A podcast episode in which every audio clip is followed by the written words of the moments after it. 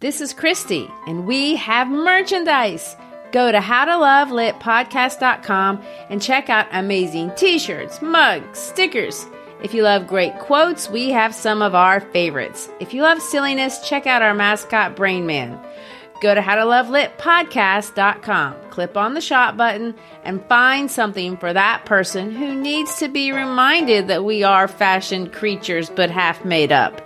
Mary Shelley said that.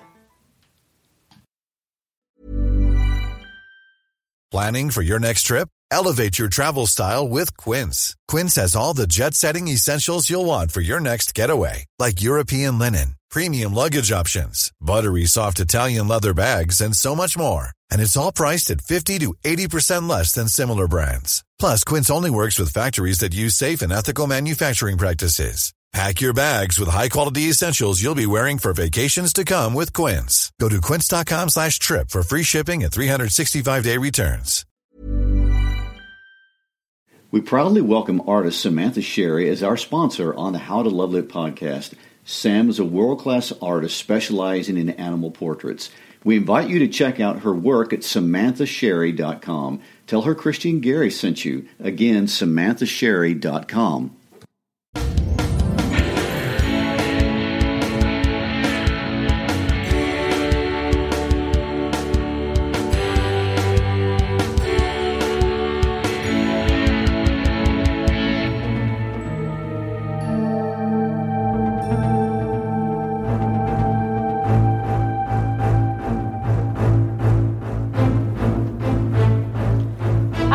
Christy Shriver, and we're here to discuss books that have changed the world and have changed us. And I'm Gary Shriver, and this is the How to Love Lit podcast. Thanks for listening, and uh, please, if you don't mind, take a moment right now to uh, forward an episode of our show to a friend who might enjoy it. Um, as you know, it's uh, work to grow a podcast, and we rely on all of our beloved listeners to help us. Uh, so if you enjoy what we do, please share the word. And uh, having said that, today is episode two of our discussion of The Crucible, um, Arthur Miller's allegorical play about two great American hysterias. And no, this is not about any current moment that we're living in. Uh, this book is about the Salem witch hunt of 1692 and it's written to parallel the red and lavender scare of the 1950s. And last week we got into the background of the early American settlements and uh, set the stage for what's to come into play, which is basically the brutal murder of 25 innocent people. 19 were hung and five died in jail, and one was crushed. Uh, literally. Uh, what we tried to impart, if nothing else, is that the social causes of the events of Salem Village are considerably more complex than Miller could have imagined when he started his investigation, or any of us probably think of when we think of this incident. For sure. I mean, most of us think of it really quite one dimensionally. We see a very religious and chauvinistic people scared of females, they call witches, and they kill underprivileged, innocent, powerless victims because of paranoia, fear, superstition, simple mindedness, prejudice, things that we as modern people, we would never do that. oh, mm, interesting. Hmm, I have to disagree a little on that. Uh, but exactly, and, and, what we discussed last week is that that's not even the beginning. Um, there are are family feuds and bitter rivalries and financial interests at stake in the background. And yes, there is also a fear, uh, but it's not a ridiculous fear. Uh, there's a lot of death in the New World, and fear of death is driving a fear of the devil, uh, of the frontier, of the woods, and of the Native Americans who live there. All of this contributed. Which is why, when commenting on the historical accuracy of the play, Miller wrote, The play is not history in the sense in which the words is used by a historian.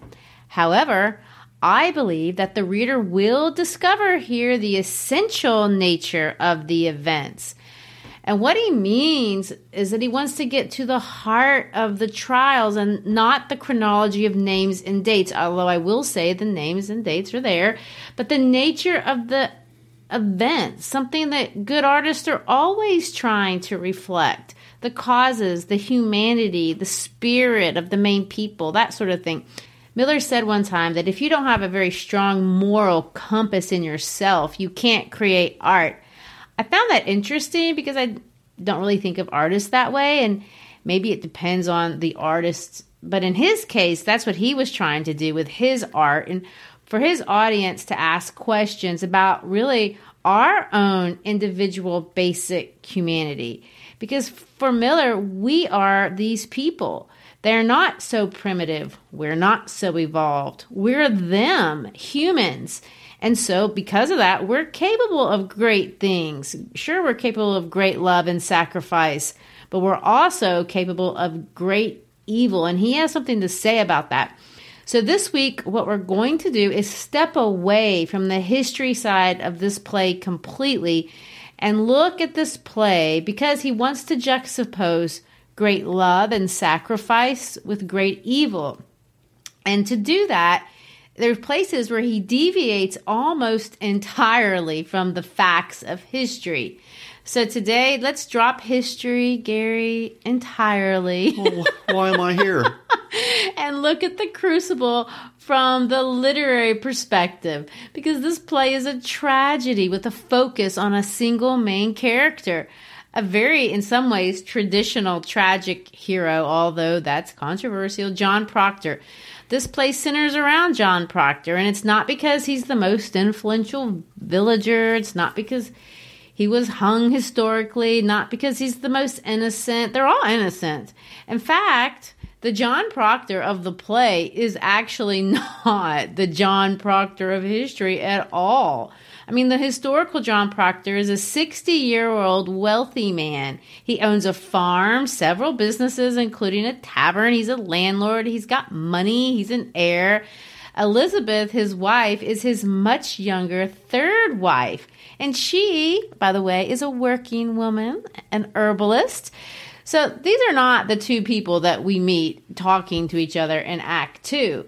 In the play, the character John Proctor is a struggling farmer in his mid 30s. His wife is sickly. But what is most highlighted by Miller is that John Proctor of the play has committed adultery.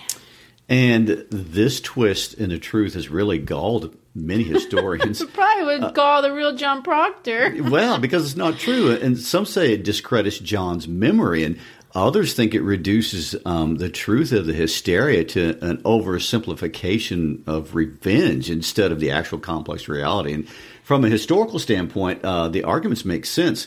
But from a psychological perspective, making Proctor transgress sexually is extremely interesting, and he has many interesting things to say about that in this narration for the end of Act Two. Well, I think it makes it more interesting anyway, but those are good historical points. I won't debate that. And I doubt Miller would even argue with that. But by layering the story where it speaks to more than one issue, makes the allegory more than just about mass hysteria. And in some ways, it makes it more personal.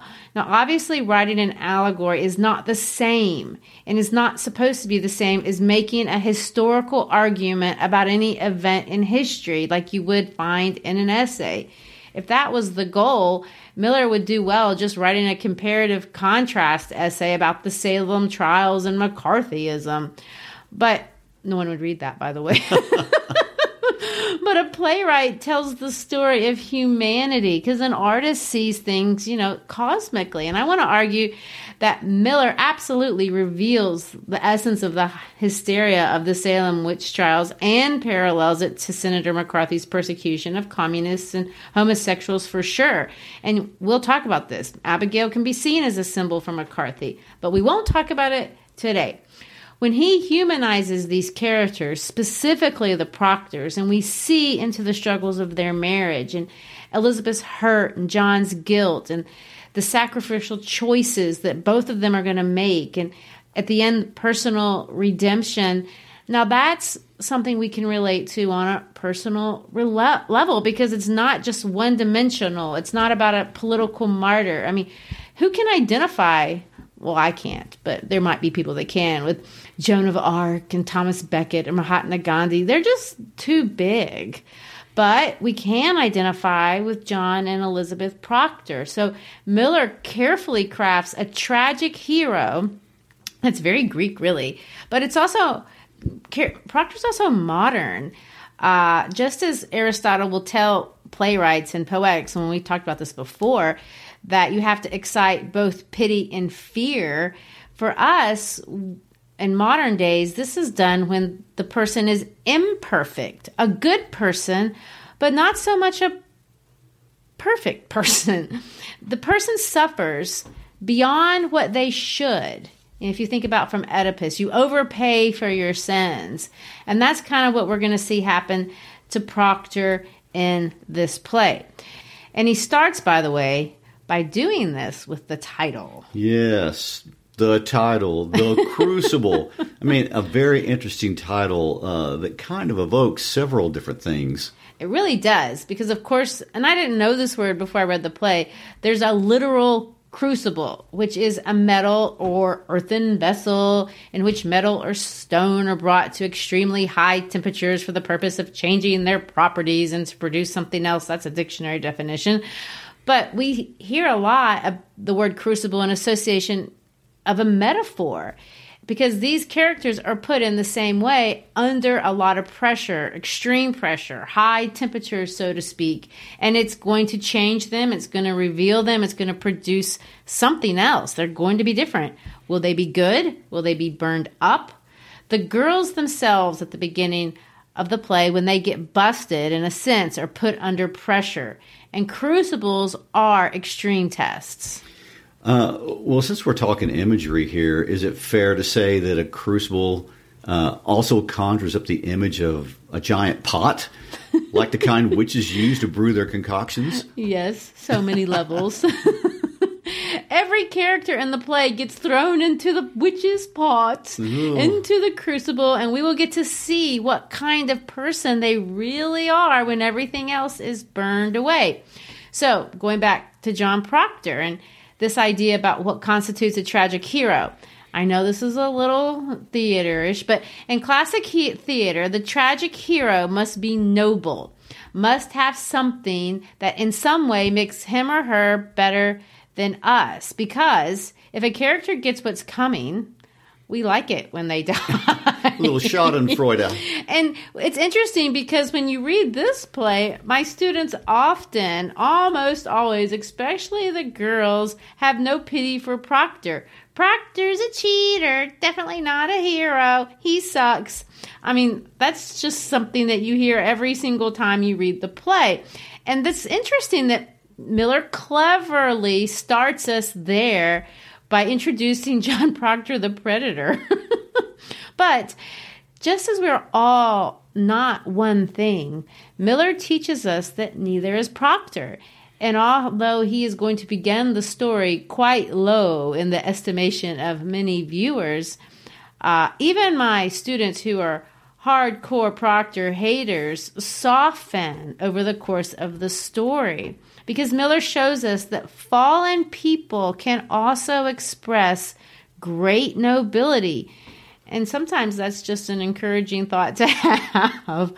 John Proctor, before the end of the play, but we will see even here at the end of Act Two, uh, where that's where we're going to stop today, expresses characteristics that we admire, even in how he relates to Abigail. He changes and he makes choices. Outside of his relationship with Abigail, he is a respected community member who sees through the nonsense of the witch hunt and he sees the falseness of the Putnams and of Parris. And as audience members, we can see much more than the brutal side of John Proctor. Unlike any other character in this play, Proctor is set apart and we see him from the inside, but we also see him through the lens of his enemies and we hate his enemies. They envy him for things that we respect. So even these details are going to color our understanding of this central character. I read one article that says Proctor's not a Greek hero, he's a Byronic hero, which we use that word when we were talking about Heathcliff and Wuthering Heights. So I don't know if I want to go that far. uh, no, I'd say Abigail is more like Heathcliff. I think so. There's a good research Just paper. generally unlikable. Yes, all you English students, compare those two orphans. But anyway, let's jump into the play. And think about this for a second. If you've ever thought about this, how would you tell the story if you were Miller? Think about to all the history that we went over last week, just in the background.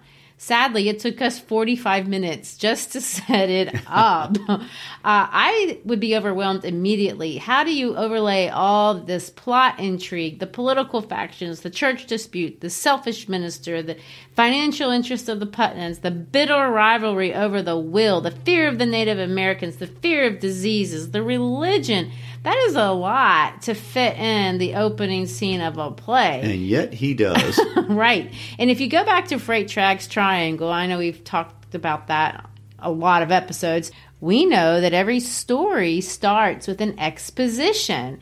That's the everything that happens in the story before the plot starts, before the action starts. This is where you establish the characters, the settings.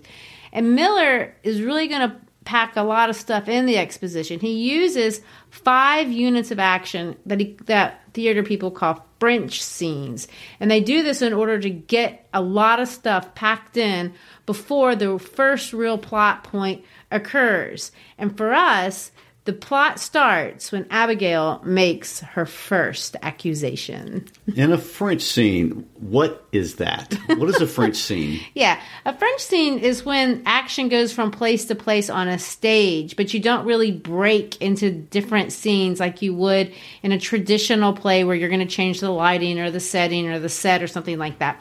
It's very quick. So, like in this one, first we meet Betty and Abigail. Betty's catatonic. We understand a couple of girls are sick. We learn Parris has caught several girls with Tituba performing a satanic ritual in the middle of the night in the woods. The girls are terrified of being whipped. Worse, we learned because then we go to a conversation between Parris and the Putnams that there are a ton of grudges in this town and there's alliances and this minister is unpopular. Mrs. Putnam is jealous with she has a rival and she only has one daughter and no grandchildren, but her rival Rebecca Nurse has 11 kids with 26 grandchildren.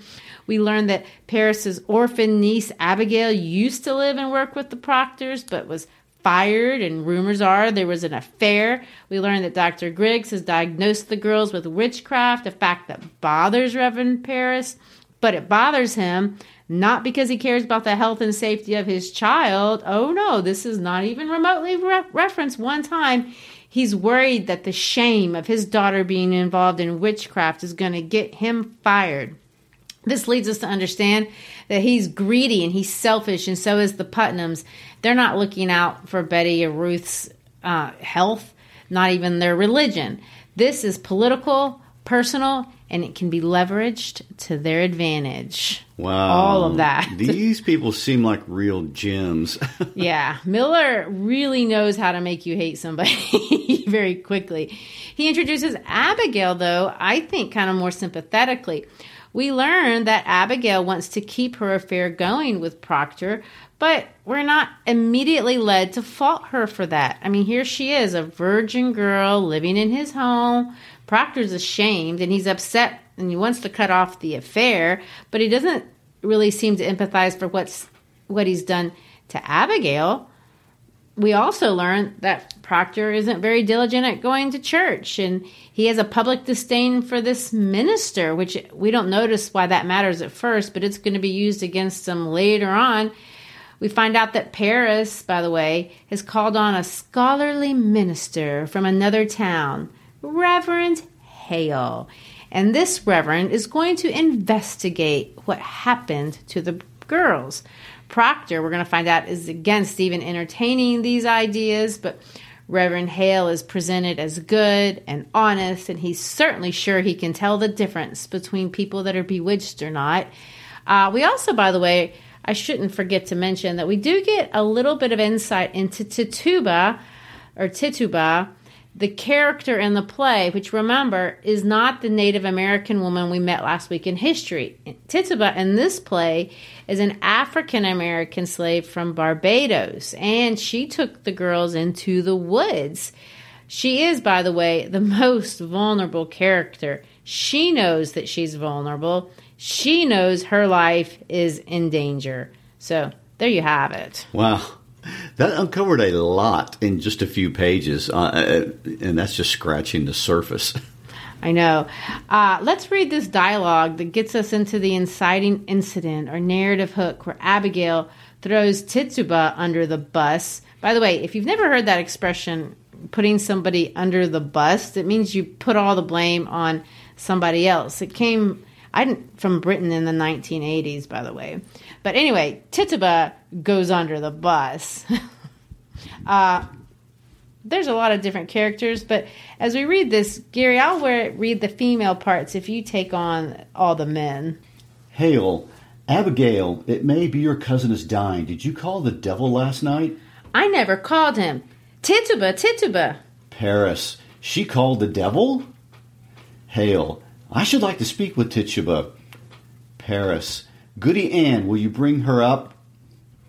Hale, how did she call him? I know not. She spoke Barbados. Hale, did you feel any strangeness when she called him? A sudden cold wind, perhaps? A trembling below the ground? I didn't see no devil. Betty, wake up. Betty, Betty. Hale, you cannot evade me, Abigail. Did your cousin drink any of the brew in that kettle? She never drank it. Did you drink it? No, sir. Did Tituba ask you to drink it? She tried, but I refused. Why are you concealing? Have you sold yourself to Lucifer? I never sold myself. I'm a good girl. I'm a proper girl. She made me do it. She made Betty do it. Tituba. Abby? Abigail. She makes me drink blood. Parris. Blood? Mrs. Putnam. My baby's blood. Tituba. No, no, chicken blood. I give her chicken blood. Hale. Woman, have you enlisted these children for the devil? No, no, sir. I don't truck with no devil. Why can she not wake? Are you silencing this child? I love my Betty. You have sent your spirit out upon this child, have you not? Are you gathering souls for the devil? She sends her spirit on me in church. She makes me laugh at prayer. Parris, she have often laughed at prayer. She comes to me every night to go and drink blood. Tituba, me to conjure. She bet me make charm. Abigail, don't lie. She comes to me while I sleep. She always making me dream corruptions. Tituba, why you say that, Abby? Abigail, Sometimes I wake up and find myself standing in the open doorway and not a stitch on my body. I always hear her laughing in my sleep. I hear her singing her Barbados songs and tempting me with Tituba. Mr. Reverend, I never. Hale. Tituba, I want you to wake this child. I have no power on this child, sir. You most certainly do, and you will free her from it now. When did you compact with the devil? I don't compact with no devil. Parris, you will confess yourself, or I will take you out and whip you to your death, Tituba. Putnam, this woman must be hanged. She must be taken and hanged. Yikes, poor Tituba. Uh, I want to circle back to our primary antagonist, not protagonist, but our primary antagonist, Abigail. Um, although certainly she's not the only one. Uh, first into play, she's not like 11 like she is in history. She is 17 and uh, still a child, but you know not as young. And she is the leader of the girls. Uh, but we also see even in Act One, she is treacherous and she is self-preserving, and she threatens literally to kill all the other girls if they tell on her, and uh, then reminds them she watched Native Americans kill her parents, and uh, uses that as a threat. And she appears she's willing and capable of doing whatever it takes to become Mrs. John Proctor, and we believe her.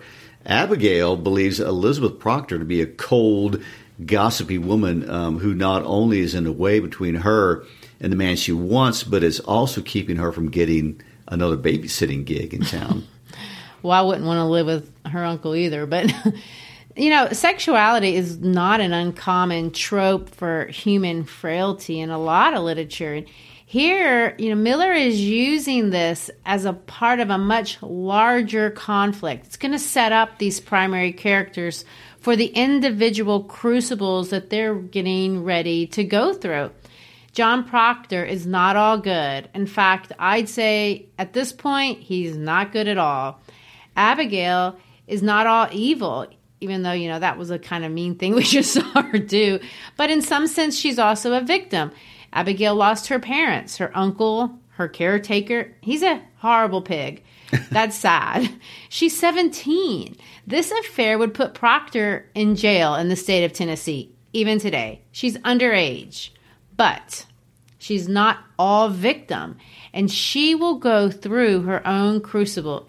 It's true, she's had plenty of bad experiences, but what kind of person is she, either by her very nature or maybe because of the events of her life? But Abigail, and you can see it already, displays no compassion or empathy towards anyone.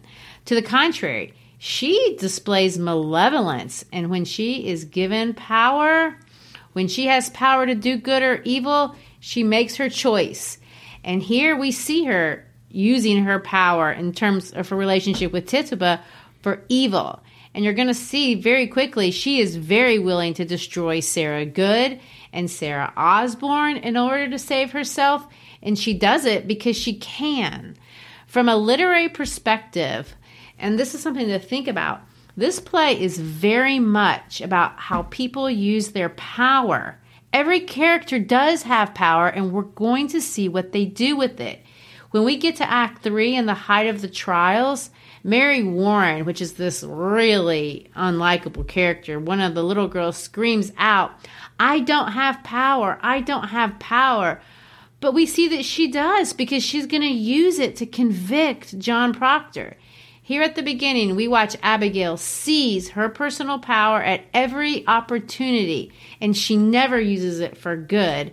And as much as we don't like what Proctor did with Abigail, Miller does not build any empathy for Abigail.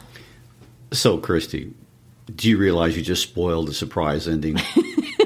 now we know Proctor dies. Oh well, let's be honest; it's a tragedy.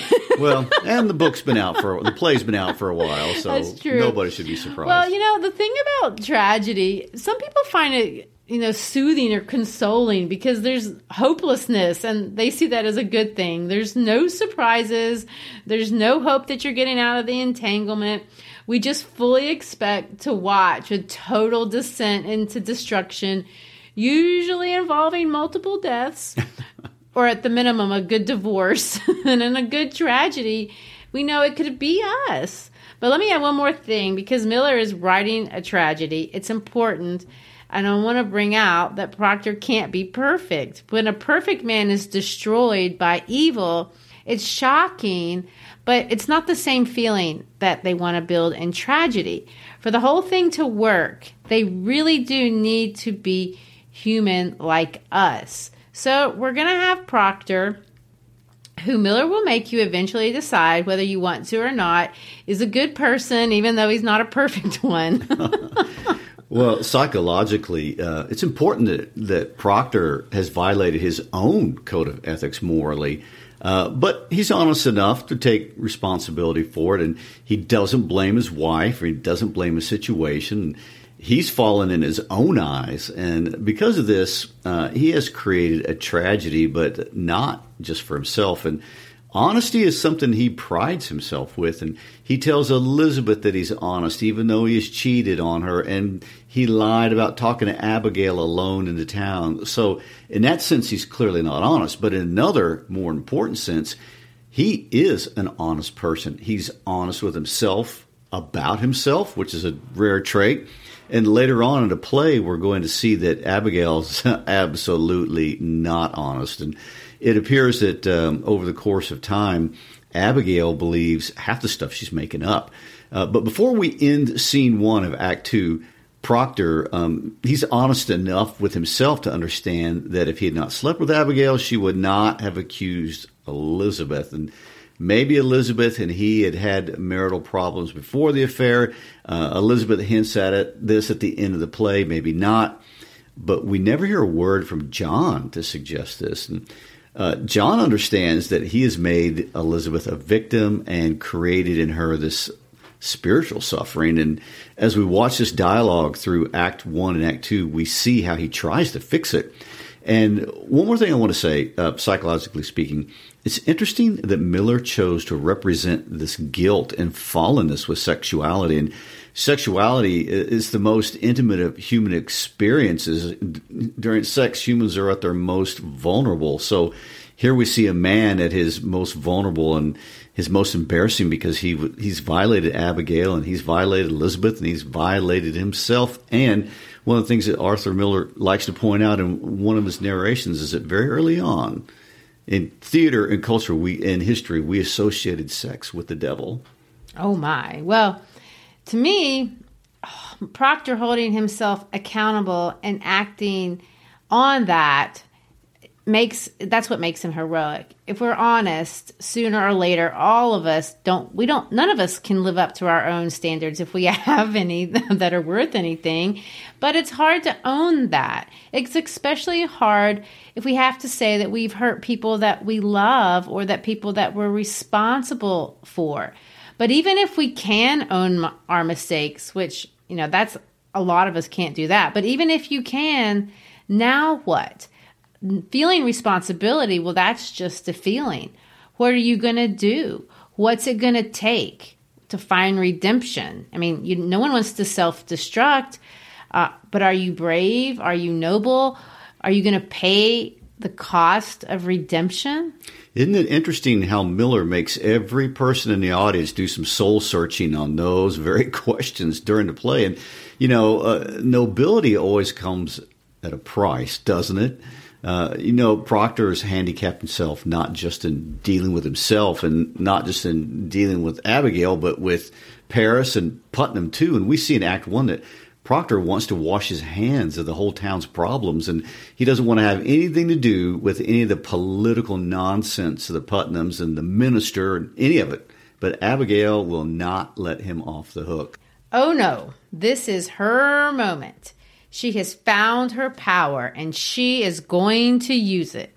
Before we get into Act 2, I want to read the last bit of Act 1. Abigail, as you know, has accused Tituba, who tries to defend herself, but Putnam cries out that Tituba should hang.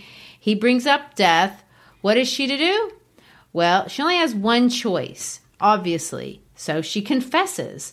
And when she does, Hale asks her this question when the devil come to you, does he ever come with another person? Perhaps another person in the village, perhaps someone you know. And when Hale asks that, Putnam interjects and he tells Tituba whose name to call. He says this Sarah Good. Did you ever see Sarah Good? well, and let me add this too. Uh, this is one of the most powerful men in town. He's threatened to hang her, and he actually has the power to do it. And when he suggests a name, uh, she doesn't have a choice. So Tituba never names anyone without being told who to name first. And for me, Miller has made uh, only one character totally blameless, and it's Tituba. Uh, she has the least amount of power, the least amount of agency. She's the first victim, and ironically, we know from history that she actually survives. Smart girl.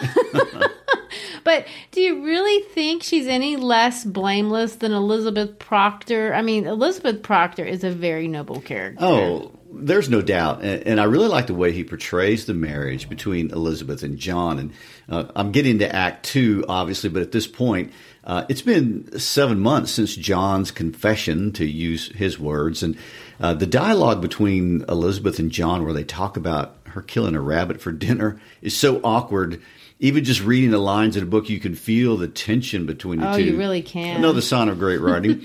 I don't want to comment on how um, Elizabeth or anyone should react after such a trauma to a relationship. That's not my point. I just want to say that Miller has painted their relationship differently than how he's characterized Tituba. Tituba's role is not complex or developed. She's the first victim of the hysteria. Well, mass hysteria has arrived between Act 1 and Act 2. Hell literally has broken loose. So, Gary, explain to me a little bit about this concept that we call mass hysteria, just kind of from a psychological perspective outside the context of the play. What is that? And can you say whether what happened in Salem is the usual way that mass hysterias occur? Well, for the record, I love mass hysteria Oh, as a dear. psychological concept. I'll try to limit myself here, but uh, mass hysteria is a common term that's used um, to describe a situation when a uh, group of individuals will they will experience a collective panic over some occurrence and. Uh, often they have some actual physical symptoms, but there's no medical basis for the symptoms. And um, hysterias occur all over the world and all throughout human history. It's completely independent of historical period or cultural setting. It's it's pervasive. And although uh, I'm sorry to tell you this, Christy, because Oh, I know you're going to take this as a personal offense. All right. and I could stir up some trouble here, but historically it's been most common among women, and to be more specific, it's most common with young adolescent girls, exactly like the girls we see in Salem. Well, I have to admit, as insulting as that is, it's not surprising. I've been a teenage girl and I've attended, I'm not ashamed to say, with my daughters, a One Direction concert. Not once, but twice. So I have seen mass hysteria. and I will say this I'm not sure there were a hundred men in the entire Bridgestone Arena the first time we saw One Direction. So 20,000 women and 100 men. What could go wrong? Yes, but you know why? When I think back at my concert experiences, you know, I can remember vividly. There's girls frenzied and they a few of them fall over, but it's not harmful. It's kind of funny and well, I'll never forget. I've literally seen girls uncontrollably sobbing as Zayn and Louis, they're jumping out, shaking their hands as these guys that they don't really know come out on stage. And you just have to be mesmerized, but I just laugh. The girls go nuts. Uh, lots of times their moms go with them, but Well, as for you, know. I'm glad you're able to restrain yourself from rushing stage. I have. well, there are several factors, and we see this in Salem uh, that is going to take it to the next level. Uh, but I want to add that, uh, interestingly enough, there are instances where hysteria actually can promote some positive social change. Some would say that the Gezi Park movement in Turkey is an example, and uh, there have been others. I won't comment on your One Direction experience. it's positive social change in the making. Well, unfortunately, I missed that event, or by design. anyway, uh, but I can speak to my own rock concert experience. I'm a fan of a band called uh, Shinedown, and I remember going to their concerts and being in that mass of people. Uh, when you're in a place like that, you feel the energy involved and the energy of the group, and there's excitement, and you feel united with others in this single cause.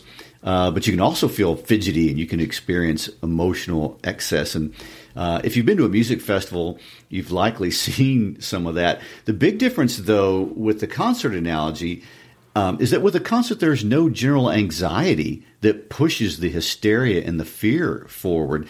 Um, a majority of instances of mass hysteria, uh, at least that I know of, are associated with health scares. Um, young girls fainting in mass uh, has happened more than once. But there's others where people did actually get physically sick just by thinking and believing their word. And there's the concept of the hysterical pregnancy where a woman will show all the signs of being pregnant physically, but she's just not.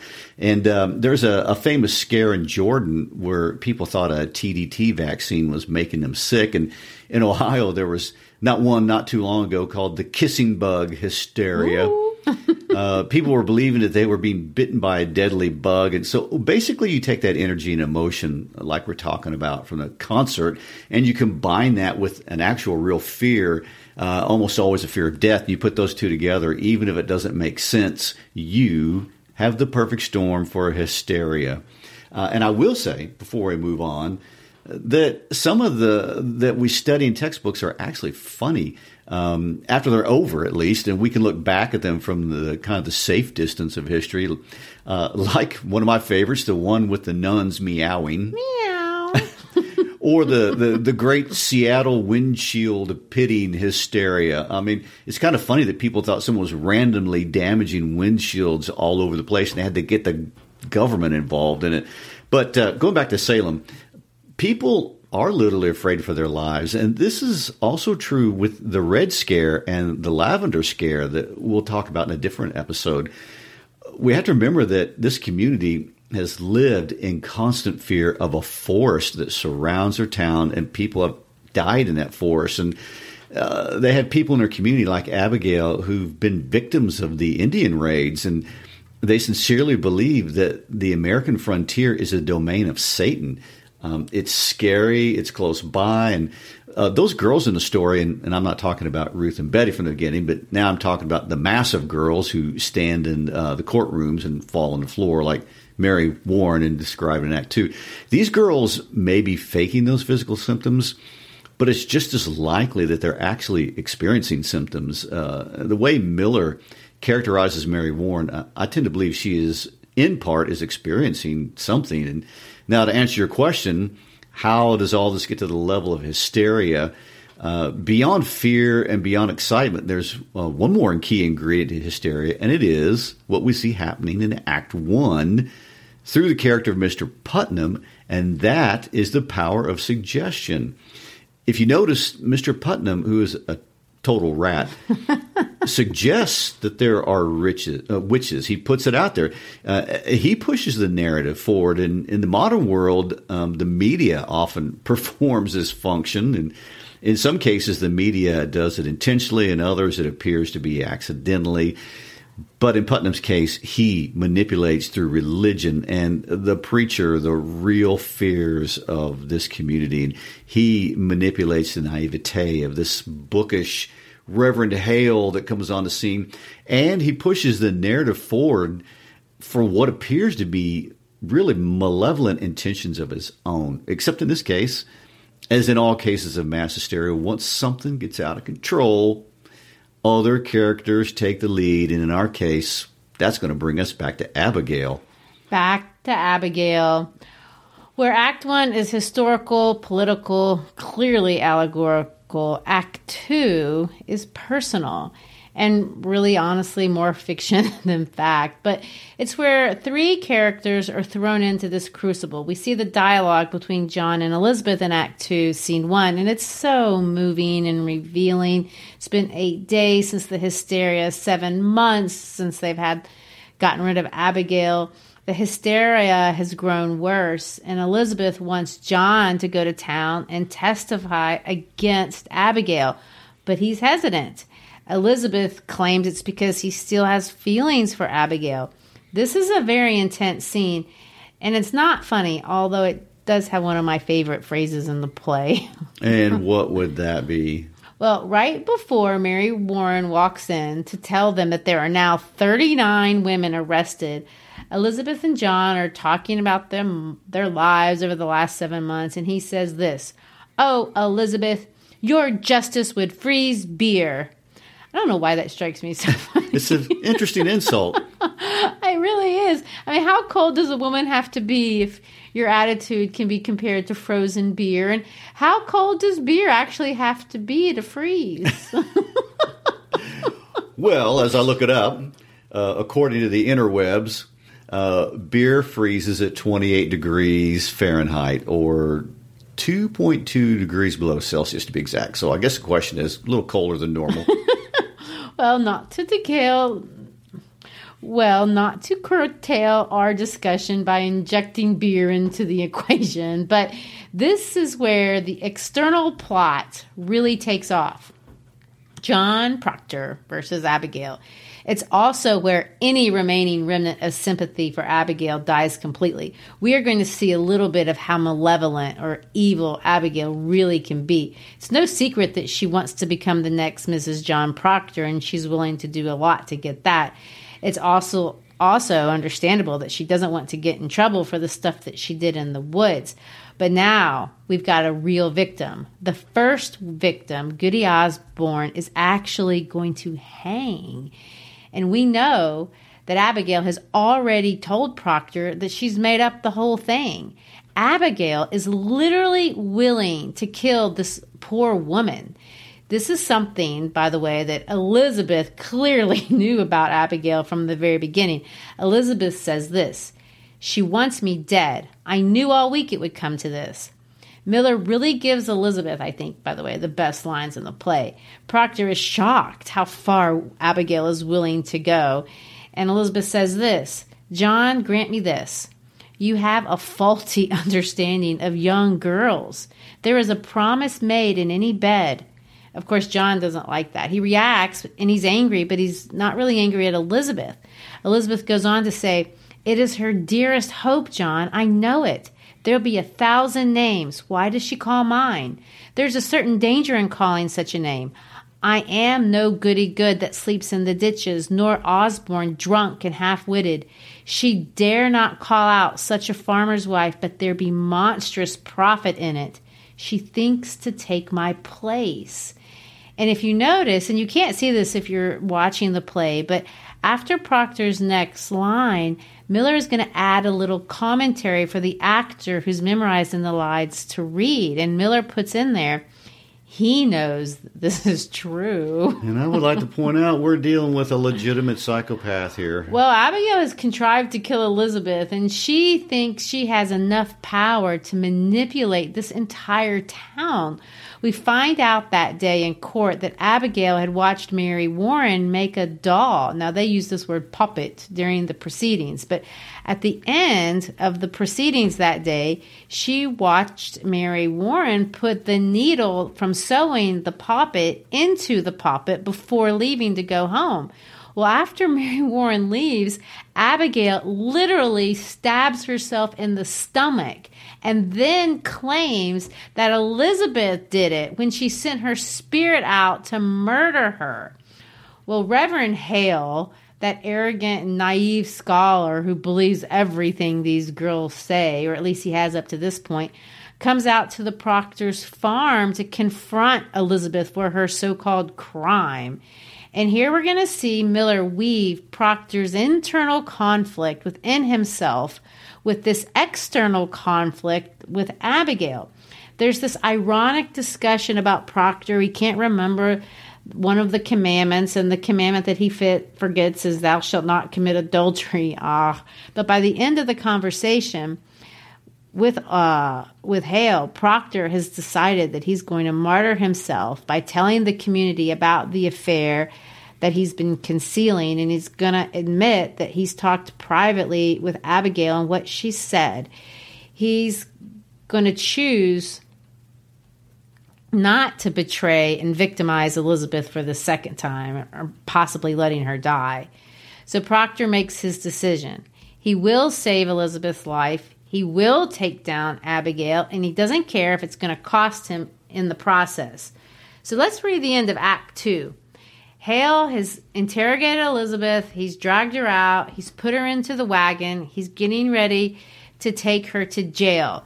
Listen to the irony in these interesting lines by Hale when Miller reveals to the audience, but unbeknownst to the character Hale, that this is about the power we surrender when we live with a dark secret. Proctor is speaking. You are a coward Though you be ordained in God's own tears, you are a coward now. Hale. Proctor, I cannot think God be provoked so grandly by such a petty cause. The jails are packed. Our greatest judges sit in Salem now, and hangings promised. Man, we must look to cause pr- proportionate. Were there murder done, perhaps, and never brought to light? Abomination? Some secret blasphemy that stinks to heaven? Think on cause, man, and let you help me discover it. For there's your way, believe it. There is your only way when such confusion strikes upon the world. Let you counsel among yourselves, think on your village, and what may have drawn from heaven such thundering wrath upon you all. I shall pray God open up our eyes. And then Hale goes out. And then Francis says, I never heard no murder done in Salem. Leave me, Francis. Leave me. Giles. John, tell me, are we lost? Go home now, Giles. We'll speak on it tomorrow. Giles. Let you think on it. We'll come early, eh? Eh, go now, Charles. Giles. Good no, night, no. then. Eh, go now, Giles. Giles. Good night, then. Mary Warren. Mr. Proctor, very likely they'll come her home once they've given proper evidence. You're coming to the court with me, Mary. You will tell it in the court. I cannot charge murder on Abigail. You will tell the court how that poppet came here and who stuck the needle in it. She'll kill me for saying that. Abby'll charge lechery on you, Mr. Proctor. She's told you. I have known it, sir. She'll ruin you with it. I know she will. Good. Then her saintliness is done with.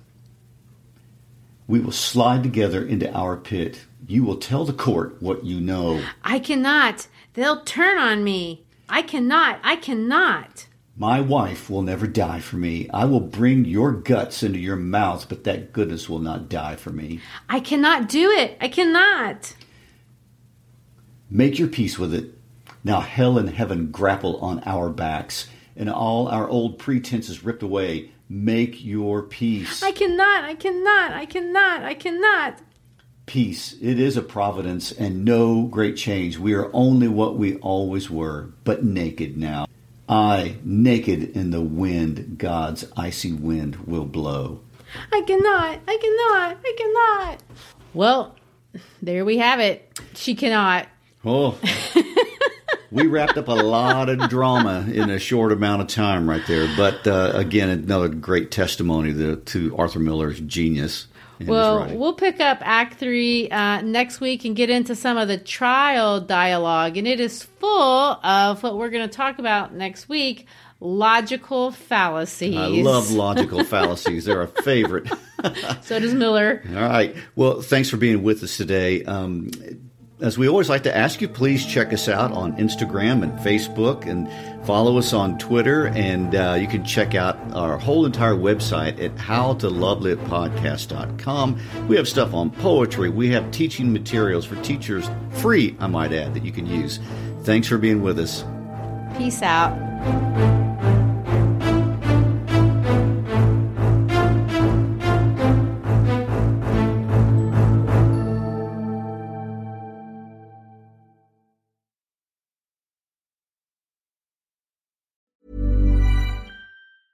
Even on a budget, quality is non-negotiable. That's why Quince is the place to score high-end essentials at 50 to 80% less than similar brands. Get your hands on buttery soft cashmere sweaters from just 60 bucks, Italian leather jackets, and so much more. And the best part about Quince, they exclusively partner with factories committed to safe, ethical, and responsible manufacturing. Elevate your style without the elevated price tag with Quince. Go to quince.com/upgrade for free shipping and 365-day returns.